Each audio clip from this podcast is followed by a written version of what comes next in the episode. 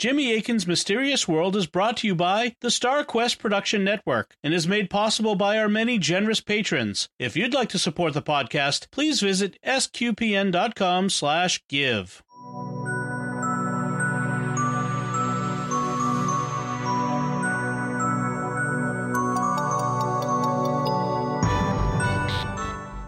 You're listening to episode 23 of Jimmy Akin's Mysterious World, where we look at mysteries both natural and supernatural from the twin perspectives of faith and reason. In this episode, we're talking about the mystery of astrology.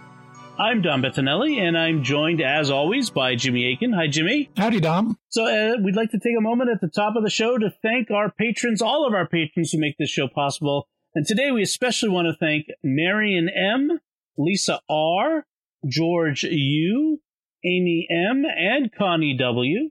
Through their generous donations at sqpn.com slash give, they make it possible for us to continue Jimmy Akin's Mysterious World and all the shows at sqpn.com. You can join them and all of our supporters by visiting sqpn.com slash give. So today, folks, as I mentioned, we're talking about the mystery of astrology. So astrology has been with us uh, mankind ever since our beginning. It's one of the oldest things uh, we know about throughout history. Uh, humans have always looked up into the skies and seen stars and wondered whether the stars have an effect on our lives. And even today, we have astrology columns and newspapers, and we have astrology websites. You can still get astrology apps on your phone. Um, millions of people believe in astrology, um, and some people even claim it's found in the Bible. So today, we'll on Jimmy Akin's Mysterious World, we'll be looking at the mystery of astrology. So, Jimmy, what are the what are the claims surrounding uh, astrology?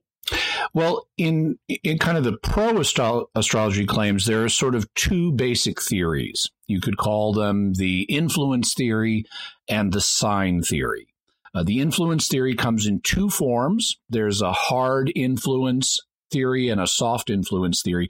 The basic idea of both is that the stars have and planets have some kind of direct influence over our inclinations or actions or events in the world.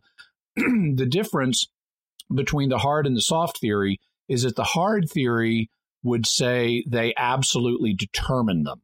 So there's a kind of fatalism or determinism to astrology that like if this if it's written in the stars it's definitely going to happen. And the soft influence theory would say, well, no, um, they do influence, but they don't fully determine the outcome. So they they may nudge us in particular directions, but that doesn't mean we don't have free will, and we can work within that influence to achieve our own goals, at least to a point. So those are both variations on the influence theory the other theory, the sign theory, would say that the stars and planets don't actually influence us. They're, they they don't have any kind of control or suasion over us, but their motions are timed in such a way that they serve as signs or signals of events that are occurring here on Earth. Okay. And so these are two different, very different theories. But what do they have in common? What's what's the, the common denominator? The the basic thing is that we can chart the positions of the stars and planets and figure out something about events here on Earth, uh, like through horoscopes for individual people. Um, but uh, they differ in their explanation of why the the motions of the stars and planets uh, signify these things or let us figure out these things. Okay. So these are the claims. And of course, the counterclaim is it's all bunk. Uh, hmm. there's no way for the stars and planets to influence in, us in this way, and they do not serve as signs of things that are happening or about to happen. Oh, so so what do we know? What are the facts that are that we can lay out here that uh, are not in dispute?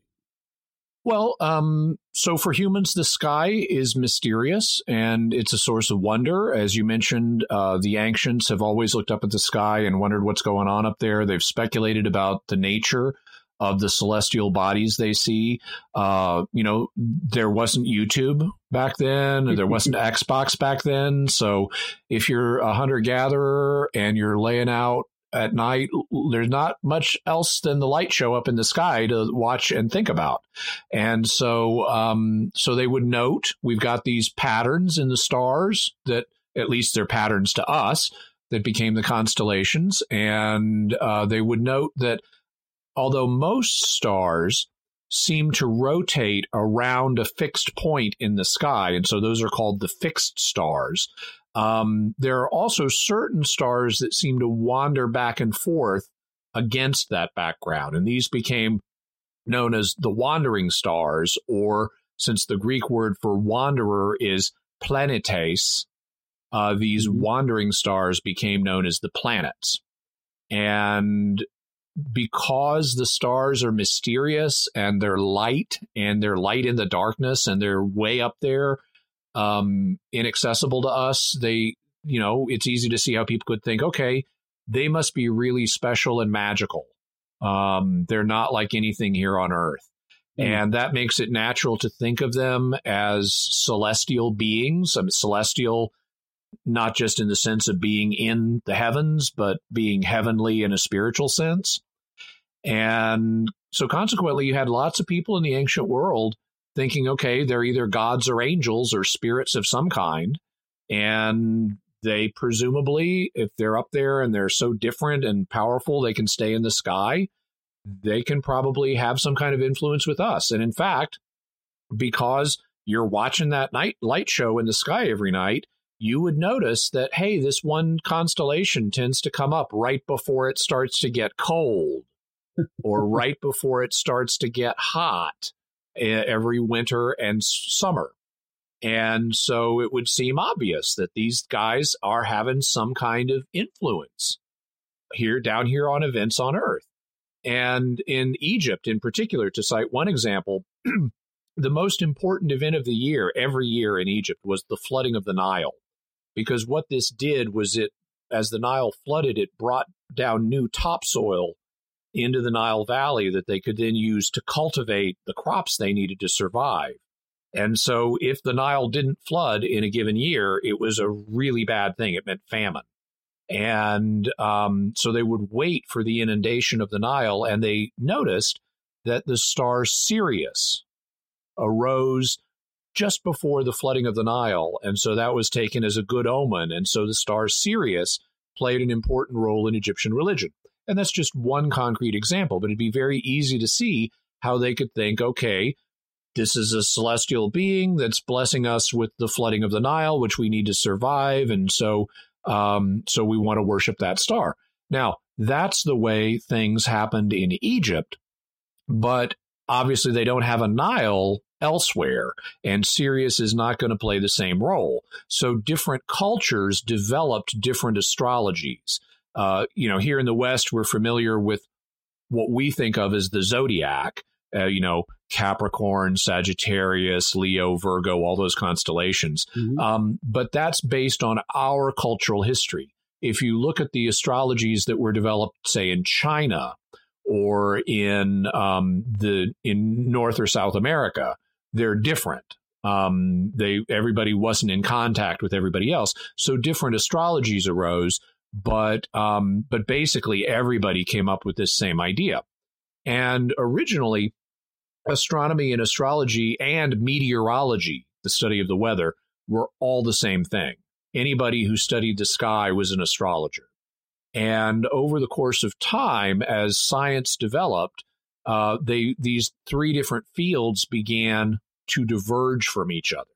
So they became three separate studies, although they are interlocked. Um, according to astronomy, modern astronomy, things in the sky can have an influence here on Earth. Um, in fact, according to one of the major theories, although it's not completely unchallenged, according to one of the major theories, it was something from the sky, an asteroid that destroyed the dinosaurs and paved the way for our own emergence as a species. So that would be an obvious thing from the sky that had an effect here on Earth that it, it was rather personal to us as human beings. Um, in addition, uh, supernova that occur can, if they're close enough and aimed the right way, they can bombard your planet with deadly rays that could even sterilize it. And there are theories that uh, it may have been supernovas that weren't that close, but close enough to cause some of the mass dyings or extinctions in hmm. human history, where we suddenly see loads of species dying for no apparent reason. Um, it's also thought that uh, things connected with the sun, such as sunspots, but the, other things as well, potentially can cause things like ice ages and global warming here on Earth. Um, so that has a link to meteorology right there.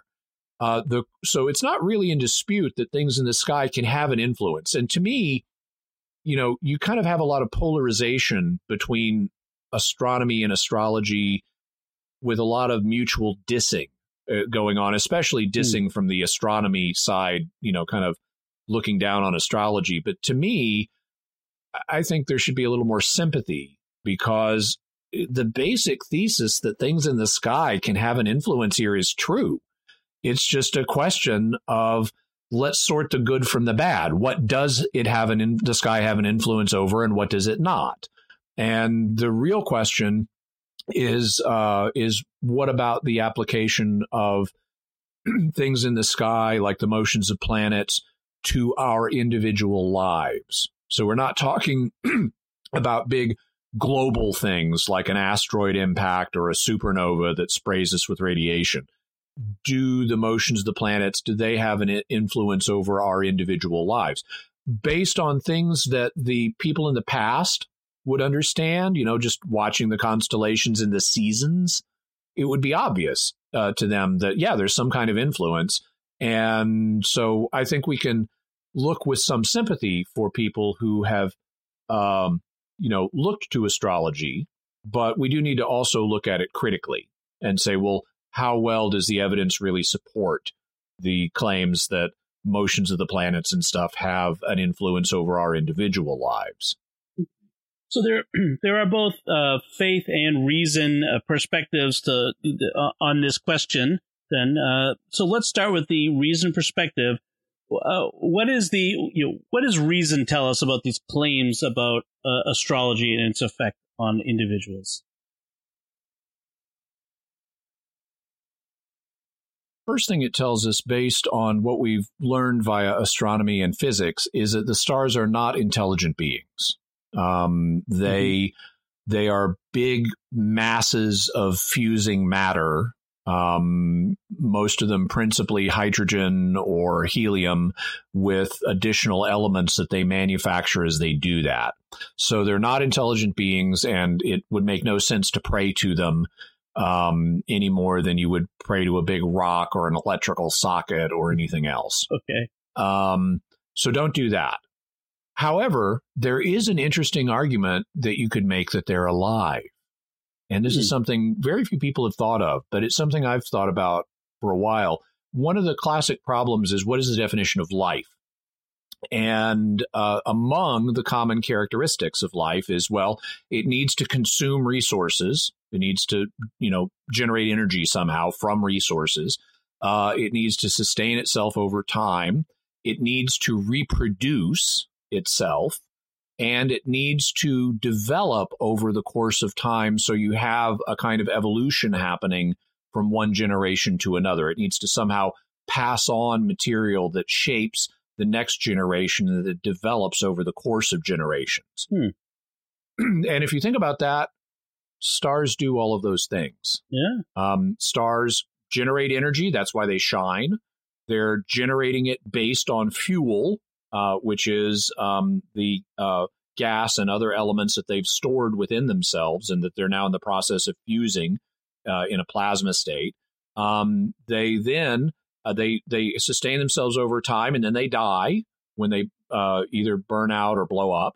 And when they blow up or otherwise discharge parts of themselves, they reproduce because population two stars all came from population one stars. Hmm. Uh, as the first generation of stars released uh, elements into the galaxies. They then recondensed and formed new stars. So that's reproduction.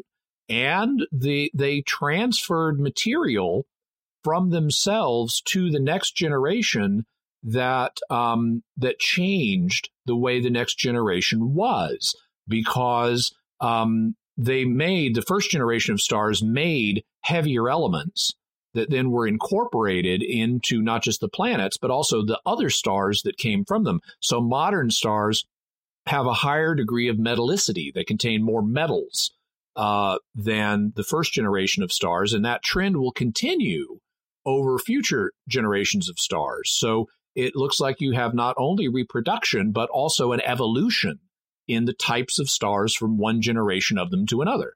So even though they're not organisms the way we are with structured components like hearts and lungs and things like that, there is an argument you could make that they're basically sort of giant single celled organisms that fit the definition of life.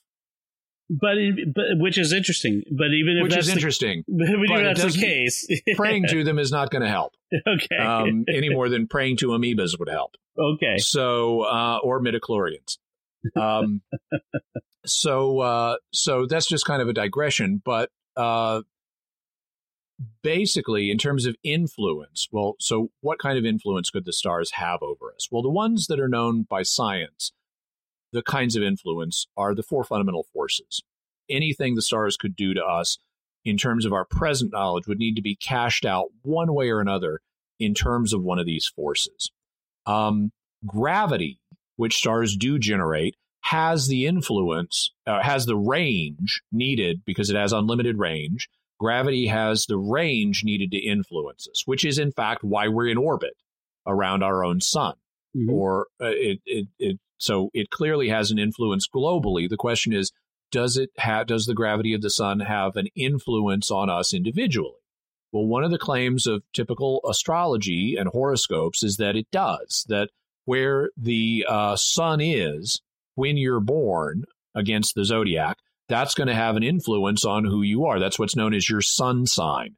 So if you're a Virgo or a Leo, it's because you were born when the sun was in Virgo or Leo. Um, but the thing is, how would the gravity of the sun at that moment, the moment of your birth, well, number one, why your birth and not your conception? right. Um, but um, uh, how would that have any influence over you? Because grav- the influence of gravity drops off dramatically as you move farther away. It it drops off geometrically or exponentially, and so um, the surgeon or the obstetrician or the midwife that is standing over you and your mother in the delivery room has more gravitational influence over you than the sun as an individual at that moment. And so it doesn't seem hard, it seems hard to say that the sun's going to have a particular influence that the position of the doctor is not going to counterbalance. Well, not to mention that everybody born in that sign does not exhibit the same personality Oh, traits. We're, we'll get there. Yeah. Okay, all right. Um, th- the next fundamental force that science is aware of is electromagnetism.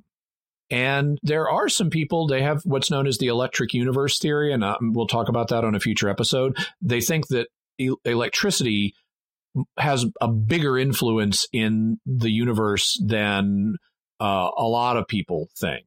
Um, but even they aren't claiming that it that it's having an influence on the electricity in the stars is having an influence on you in this way. If it were, you would be able to measure it with a just a simple piece of electronic equipment. Um, radios are built to detect certain frequencies of electromagnetic radiation. And we have all kinds of detectors that will detect electromagnetic radiation in all its different frequencies. So if the stars and planets and their motions were through electromagnetism having an influence on you at the time of your birth that then affected your future development, we should be able to detect this and nobody has found it.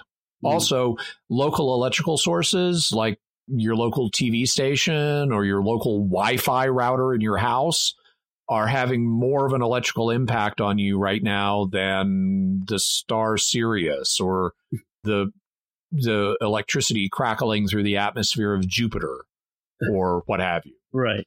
Then we come to the final two forces the strong nuclear force and the weak nuclear force. Neither one of them is going to be influencing from you from the stars because their range is so short that they affect the nucleus of an atom. That's why they're called nuclear forces. They don't have the infinite or unlimited range that gravity, for example, does.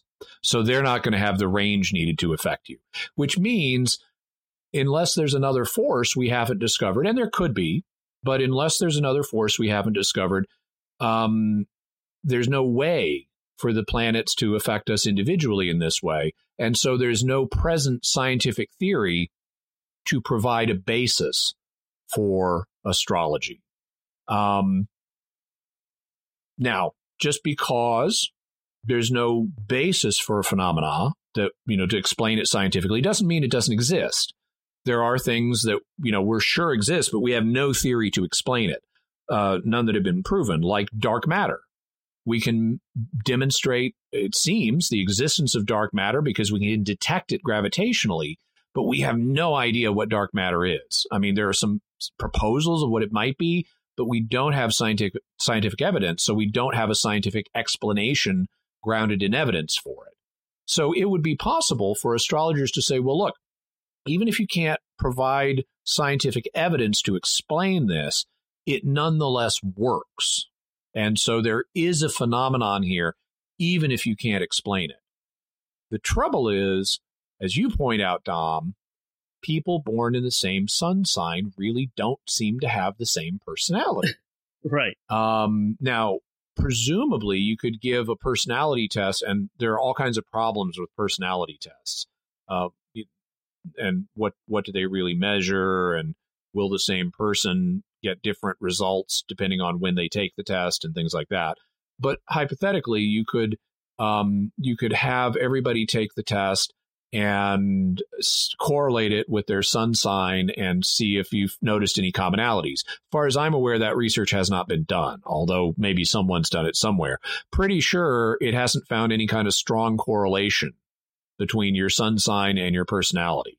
Uh, and even know, if, if that mm-hmm. were the case, how would it be possible to to take that and look at and look at current sun signs and and apply that in some sort of interpretive matrix to the lives of individuals in front of us. Right. So you have a lot of people just kind of based on traditional principles that have been passed down among astrologers trying to forecast uh, what's going to happen to people, say, born in a particular sun sign. Although I should note, not all astrology is sun sign based, mm-hmm. but it is kind of the most common, especially when you're reading a horoscope. Um, but you look at a horoscope, and the ones we see in newspapers today are all incredibly vague. right. And and that's a sign that this is not really giving you useful information. It's not saying anything specific and it's certainly not saying anything specific enough to be to be testable. And um and it, it, one even suspects that's the reason it's so vague is because they need it to not be testable so that people don't lose faith in um, in the predictions that astrologers are making. Now, I should note that's the kind of horoscope you read in a newspaper, but there are personalized horoscopes, mm-hmm. and in mm-hmm. the past, rulers, for example, would have their court astrologer who would cast their own personal horoscope and um, and give them advice on that basis. Um, you know, we know, for example, various Roman emperors would have uh, uh, their horoscope cast. There was a, a, particular astrologer that was influential with the um, Roman Emperor Tiberius Caesar, for example. And there's actually kind of a funny story about him. He was, uh, for a good while, Tiberius was holed up on the island of Capri before he was an emperor and his astrologer kept telling him, "Oh, there's going to be good news. You're going to be recalled to Rome," and uh, and uh, and he decided, "I'm just going to have. I'm so sick of hearing this, and it's never happening. I'm just going to have my astrologer thrown off the island, off a cliff." and the astrologer predicted, "Oh no, today your horoscope says it's going to happen," and it did. But but that's a that's a, a rare thing. Normally, you don't get such concrete, specific predictions that then happen. Uh, instead, it tends to be more like advice, like this would be an opportune day for you to do this, or mm-hmm. no, this isn't an opportune day for you to do this, but there's no concrete prediction that's falsifiable. An example of a recent ruler who had that kind of thing going on was Ronald Reagan. Right. Um, Nancy Reagan was a believer in, astro- in astrology, and I guess to some degree, so was her husband. Um, but they had a uh, a woman, I think she was in San Francisco. Her name was Joan Quigley, and she billed herself as presidential astrologer, presumably not an official title. um, but she was kind of Ronald Reagan's court astrologer, and according to biographies of officials in the Reagan administration, she would get consulted about like, is this an opportune day to talk to this ambassador about this treaty and and things like that. Um, wow. so you know that kind of thing still goes on, but it still it, we don't have good evidence that it works, and so the problem is not just do we don't have a uh, a scientific theory to explain this, but it looks like we also don't have good scientific evidence that these predictions actually correlate with anything in the real world. They're all either really vague or if you get a really specific prediction, like the world's going to end on a particular date, which actually was a prediction that some Indian astrologers made a number of decades ago, it ends up being falsified. So, um, so we just don't have, from a reason perspective, we don't have good evidence for horoscope style astrology.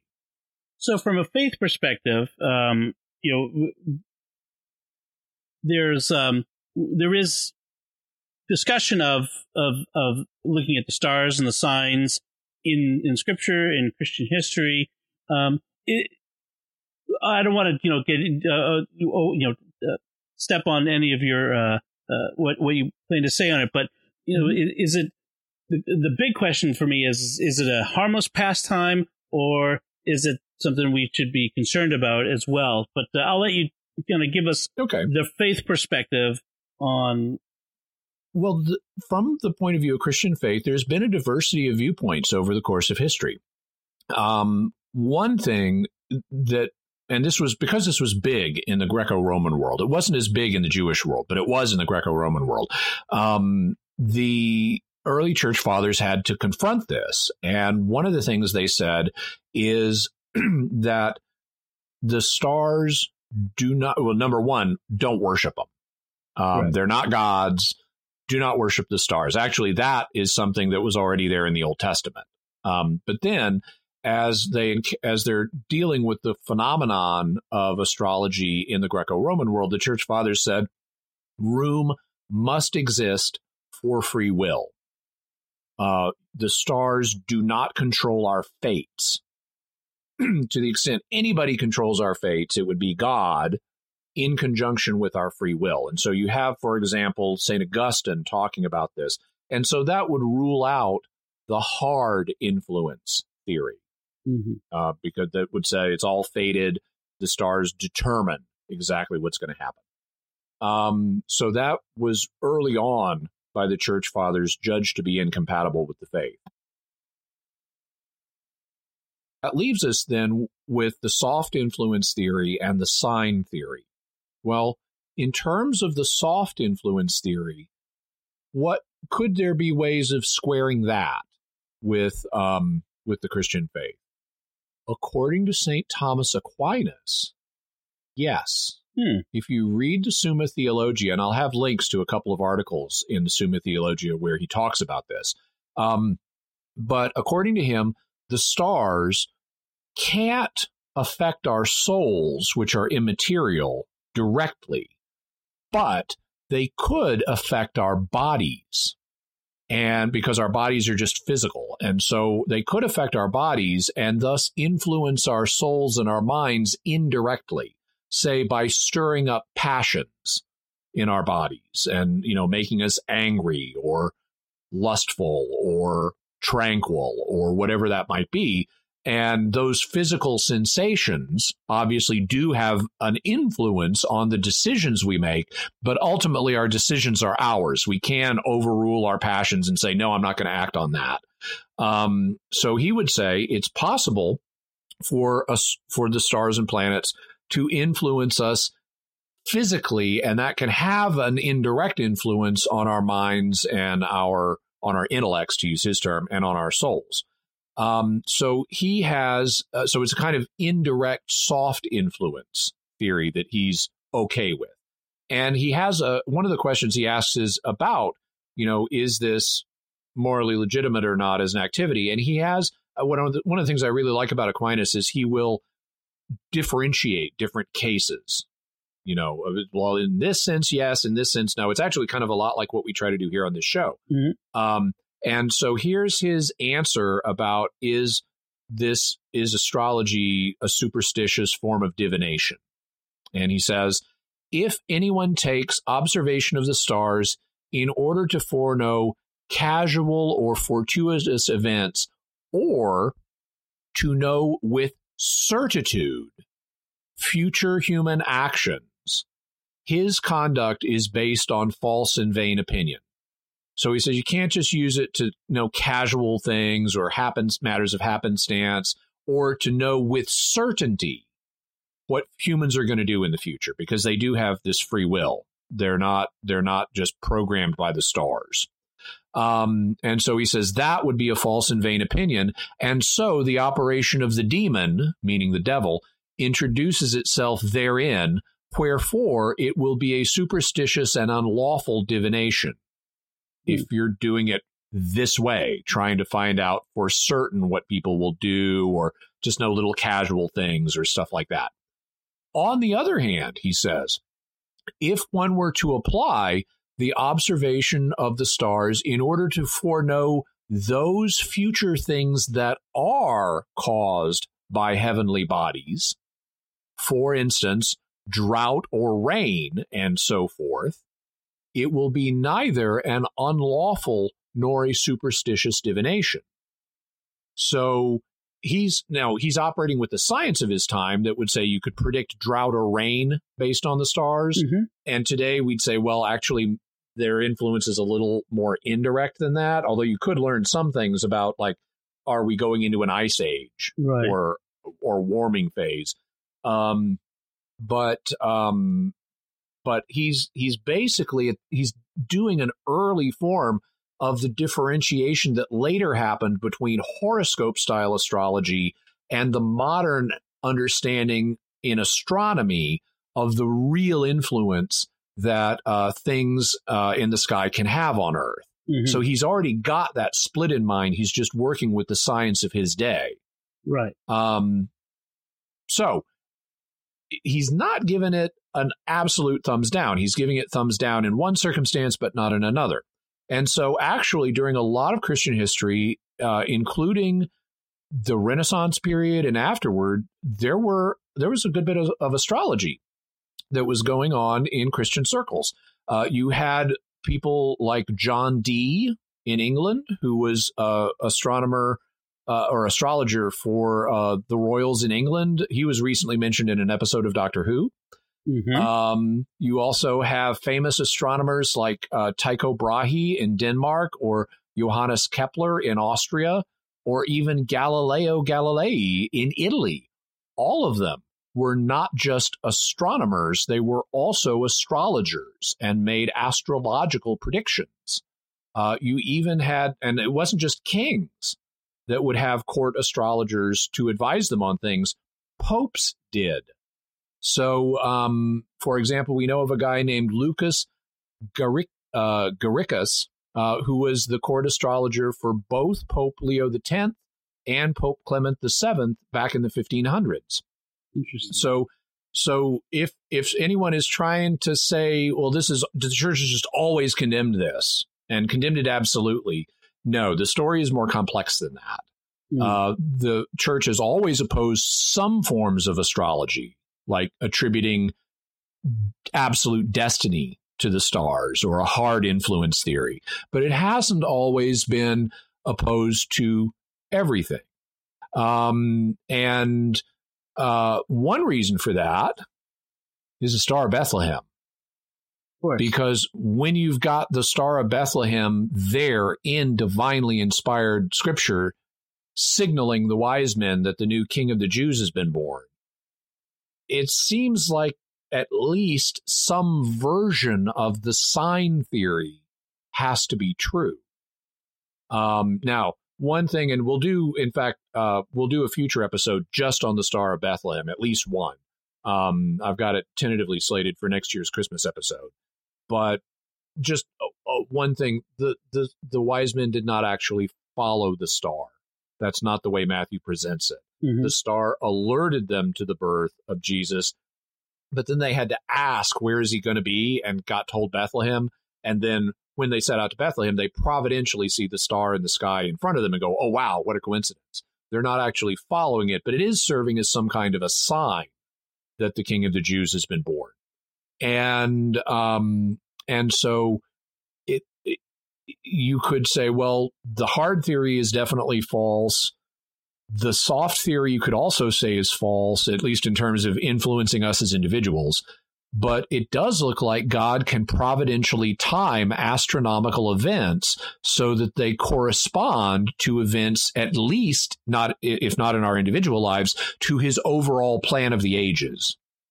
And so sometimes you have had Christian scholars uh, writing about what is sometimes called the gospel in the stars, uh, that you can, by studying the constellations, at least as they were identified for the Jewish culture that was under God's guidance, you know, the constellations that God, in the course of their history, allowed them to identify, you can read kind of the gospel, you know, uh, up there with Virgo for example, representing the Virgin Mary, and mm-hmm. the other constellations representing things. So you'll find books about this that have been written by Orthodox Christian scholars. This is not church teaching.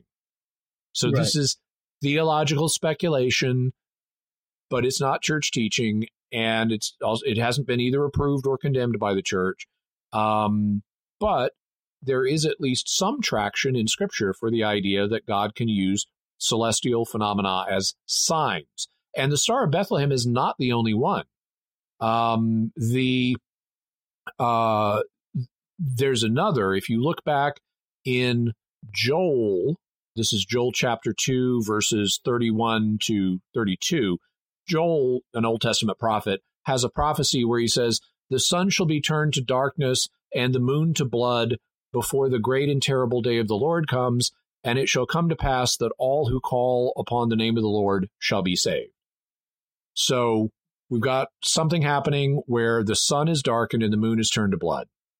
Well, at and then that's connected with people calling on the name of the Lord and being saved. Well, it would be natural, given that conjunction of elements in prophecy, for early Christians to apply that to the death of Jesus at the crucifixion when the sun was darkened. We don't know by what.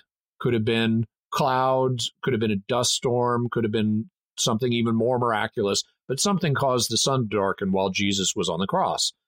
Was the moon turned to blood? Well, guess what? On the night of the crucifixion in AD 33, there was a lunar eclipse visible from Jerusalem.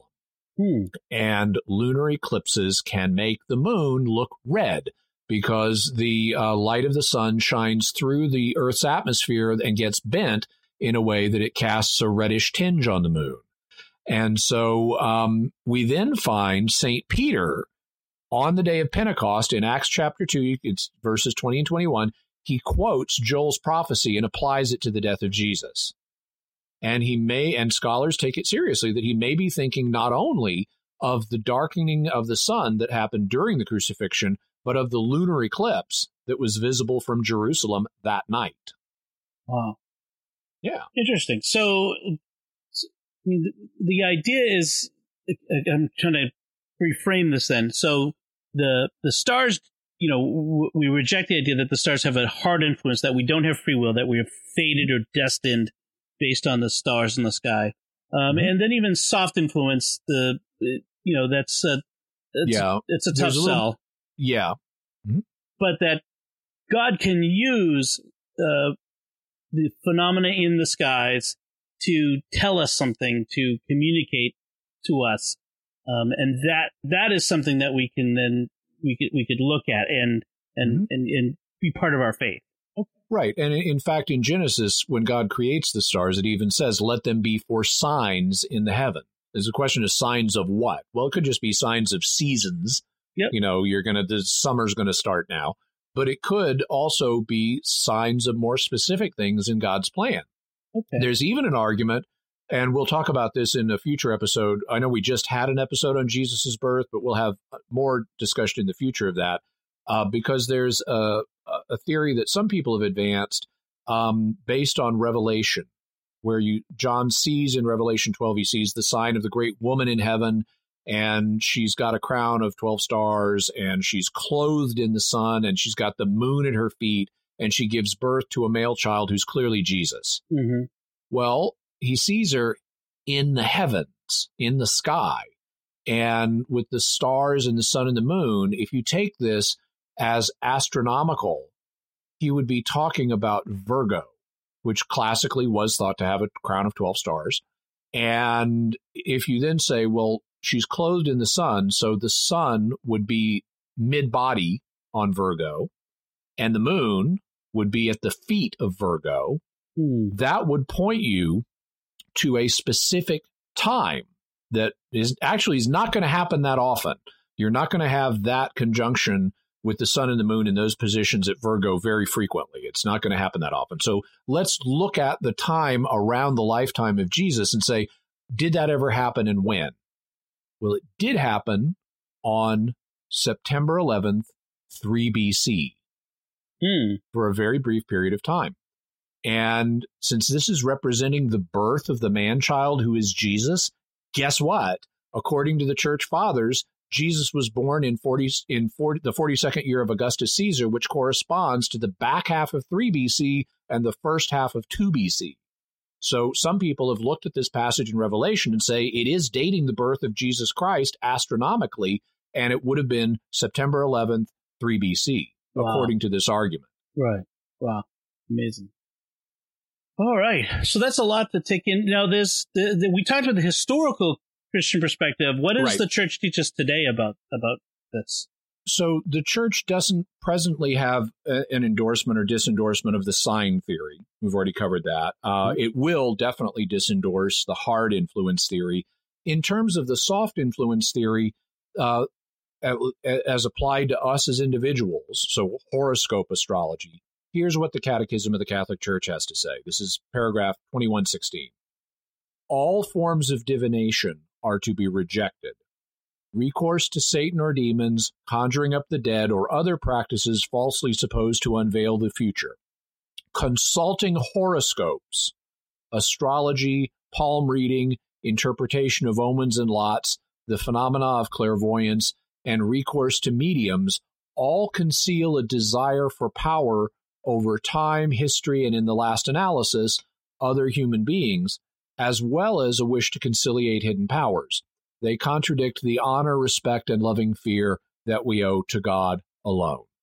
And so the exhortation here in the catechism do absolutely do not conjure up Satan or demons. Um, but even even consulting horoscopes and so forth is something that ultimately betrays a lack of, according to the catechism, a lack of trust in God and the providential care that He gives us and so forth.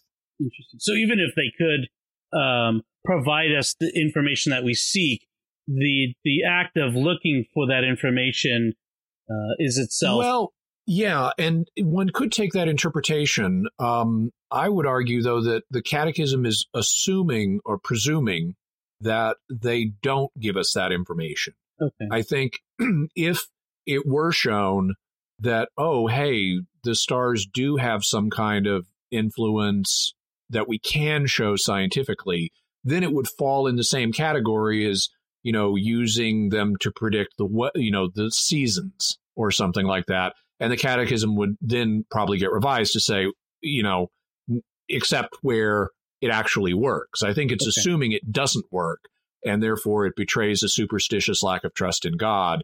If God built creation to actually give us this information and we could show that, then it would be just relying on information God gives us through his creation in this circumstance, like in others. Like if you see an asteroid coming, get your space program on it right away. right. Right. Okay. Um, and we've seen that in other areas as science has advanced and given us more insights yeah. into the world that God has yeah, given us. Like like medicine. Originally some medicine was like, oh, this is all in God's domain, don't mess with this. But then as we've learned more, it's no, God is giving us knowledge of how this medicine works and it's okay. Okay. So what's the uh, the bottom line when it comes to the mystery of astrology? Well, the bottom line, as far as I see it, is uh, things in the sky can have an influence here on Earth. Uh, horoscope astrology, though, is is bogus. It's not supported by the evidence. Um, but God can providentially time events in His plan so that they are also signified in the stars. All right. So, and as as usual, we have some further resources that'll be in the show notes. Um, yeah. Um, so I'll have uh, links to Wikipedia's articles on astrology, as well as the Christian views of astrology historically and Jewish views. Uh, there's also a link to an article in the Catholic Encyclopedia. Now, I want to say just a word of warning about this article because it was written about 100 years ago, and the guy who's writing it has a bit of an, act, an axe to grind. he, he, he makes it sound like, oh, everybody from the beginning in the church was absolutely opposed to astrology. And he's really overselling it. And yeah. given what he seems to know, about about it. I mean, he admits later, like popes did have astrologers and stuff.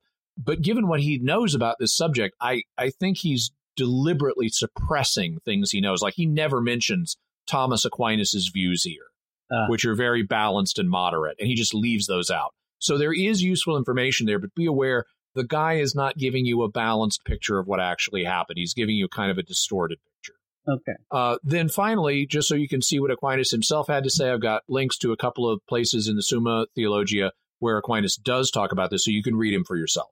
Excellent. So, and then in mysterious feedback this week, we're going to uh, uh, talk about some of the feedback we got on the uh, episode where we talked about Jesus' prophecy of the destruction of the temple. And uh, our first feedback comes from our friend, uh, the Curt Jester, uh, Jeff Miller. Another great episode, he says. Although I was a bit surprised that Julian the Apostate's attempt to rebuild the temple was not mentioned, he wrote, I will use all my zeal to make the temple of the Most High God rise again. Uh, and then he, he says that author Rod Bennett refers to this colloquially as double dog daring Christ's authority. Um, but Ammianus, Julian's friend, wrote of the multiple setbacks that included earthquakes and fireballs, resulting in, in the uh, uh, or stopping the attempt to rebuild the temple. And uh, in Jeff says, I believe there are multiple historical sources for this. Perhaps you have a future episode in mind regarding this. Yeah, absolutely. Um, uh, Julian the Apostate is a fascinating figure who himself is, in some ways, you could view him as a forerunner of the Antichrist. Mm-hmm. And um, so I, I, I look forward to talking about that more in the future. And he did try to rebuild the temple as part of his project, he was trying to smash Christianity by encouraging people to go back to their ancestral religions, which meant for Gentile Christians, he wanted them to start worshiping the pagan gods again. For Jew Jewish Christians, he wanted them to go back to Judaism and was going to build their temple for them. And then things took a different course. um, so that ended up not happening. But we'll talk about that more in the future. Okay. And then uh, RCS Curtis on Facebook says, uh, I've heard that from a Christian perspective, there will never be a new temple because Jesus is that temple. Any thoughts on that idea? It is something that has been proposed. Um, the if you look at the end of the book of Revelation, when John sees the heavenly city, New Jerusalem, he says he does not see a temple in it because the Lamb, meaning Jesus, is its temple. So certainly in the eschatological future, in the eternal order, it, the way the Bible depicts it, we won't have a, a temple. But uh, Jesus himself serves as the temple. But whether that applies to the future in our age, before the second coming, before Jesus brings in the eternal order, is something that people have different opinions about. Uh, some have said, uh, no, there will not be a new temple, and that's why God stopped uh, Julian the Apostate from being able to rebuild. Others would say, no, there will be a new temple, and we have some indication of that in Paul's letters to the Thessalonians. Um, and uh, and uh, and it just wasn't the right time for the temple to be rebuilt, and that's why God stopped Julian the Apostate from rebuilding. So there are different views on that, and we'll be talking about them in future episodes. Excellent. And then on YouTube, Jim writes, These vids challenge my intellect and raise my spirit. Way to go, Akin. thank you so much, Jim. And I want to thank uh, I, my co-host Dom for all the work he does in uh, in bringing these episodes together. And he does a lot of stuff, not just here during the show, but behind the scenes. He deserves a lot of thanks and a lot of credit. And I'm glad you're enjoying the show. And please uh, share and recommend with your friends. And and thank you, Jim, for that. Uh, yeah, we uh, we we, we love doing the show. Yeah, we we yeah. work together on this. Um, so then, uh, mysterious headlines. What do we get this week in mysterious headlines, Jimmy? So people may remember uh, a couple of years ago there was a star that astronomers found. It's colloquially known as Tabby's star because of the astronomer who focused on it. Um, that possibly has alien megastructures surrounding it, like someone's in the process of building a Dyson sphere or something around the star because it has this bizarre dimming and brightening pattern hmm. that is hard to explain uh, through known natural phenomena. Um, they considered a bunch of options like could it be a comet swarm? Could it be a dust cloud? And there are problems. And so with those options, and so um, some astronomers proposed, well, maybe they're building something big and irreg- huge and irregularly shaped around it that would block light from the star in this way. Well, now there's a second star hmm. that has been found that is a candidate for having alien megastructures around it. And so I'll have a link in the show notes to an article from Scientific American talking about the new potential alien megastructure star. And now, as before, there may be and probably is a natural explanation. And now that we have a second star that displays characteristics like this, we might be able to have a better chance of figuring out what it is. Um, thus far, all of the astronomical phenomena that have been thought to maybe signal alien life hasn't, haven't. On the other hand, maybe we'll get lucky and this time it will. Excellent. All right, what else do we have? Uh, well, speaking of outer space, you know, if it turns out there are aliens around this star, we may want to defend ourselves from them. And so that brings us to an article about the plan for creating the U.S. Space Force. Um, this is something that President Trump has been talking about and pushing the military to do. And so I have an article from defenseone.com, which is a defense website uh, talking about the plan to create the U.S. Space Force. And personally, I am on board. We need a Space Force, and not just for dealing with aliens, but for dealing with some uh, other nations here on Earth that we also need to defend ourselves against in space. Should it come down to a shooting war, we do not want our GPS system to suddenly go down mm-hmm. and deprive U.S. resources of that of the navigational aid it, it provides. So uh, for information and communication reasons, we need our satellite system protected, and that means a space force. Right. There's a tendency to be kind of uh, in the media or in just in general, kind of be dismissive of of these things. But uh, there are there are people who are taking this seriously in our in our military, so that's interesting. I'm, I'll look forward to reading that. Uh, and the uh, there's a third uh, headline. Yeah. So um, once you once we've secured planet Earth, we might want to go a little further.